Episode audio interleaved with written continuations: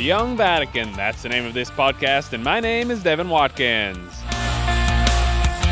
It's day 18 at the Synod going on here in the Vatican. There's only three days left, and the bishops and young people have the first draft of the final document. They've worked on what they want to say for the better part of a month, now they're breaking it down and voting on it paragraph by paragraph. The biggest point remains how to implement whatever decisions will come out of the synod. Bishop Andrew Fuanya there. He's from Cameroon, and he's looking at what happens when this thing is over. How do we help our young people? The bishop says the Synod is trying to make the answer relevant for every part of the world. We reflect on the empty churches. At the same time, we reflect on the poverty situation. We reflect on immigration. We are looking together as one church from a synodal point of view. Sounds like every geographical area has different problems, right, Bishop? No matter our backgrounds, we have the same problems.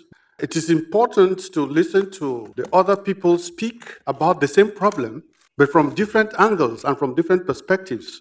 It shows the universality of the church. Oh, maybe I should listen more. Listening is a two way traffic, it's not a one way traffic.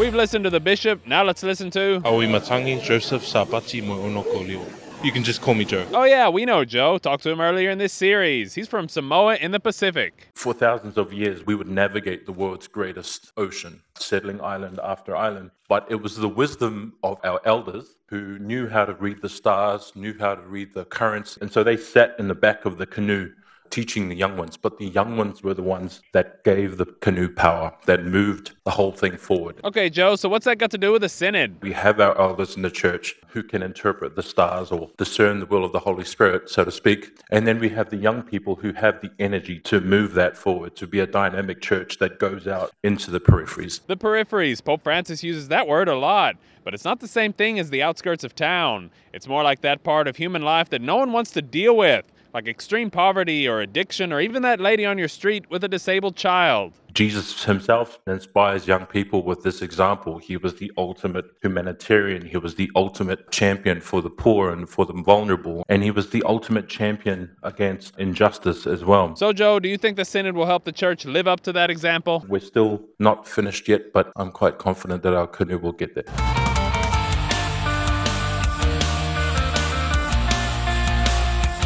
There's a lot more happening in and around the Synod Hall in the Vatican right now, and I will be back with more. Please join us on Facebook or Twitter at Vatican News. I'm Devin Watkins, and this is The Young Vatican.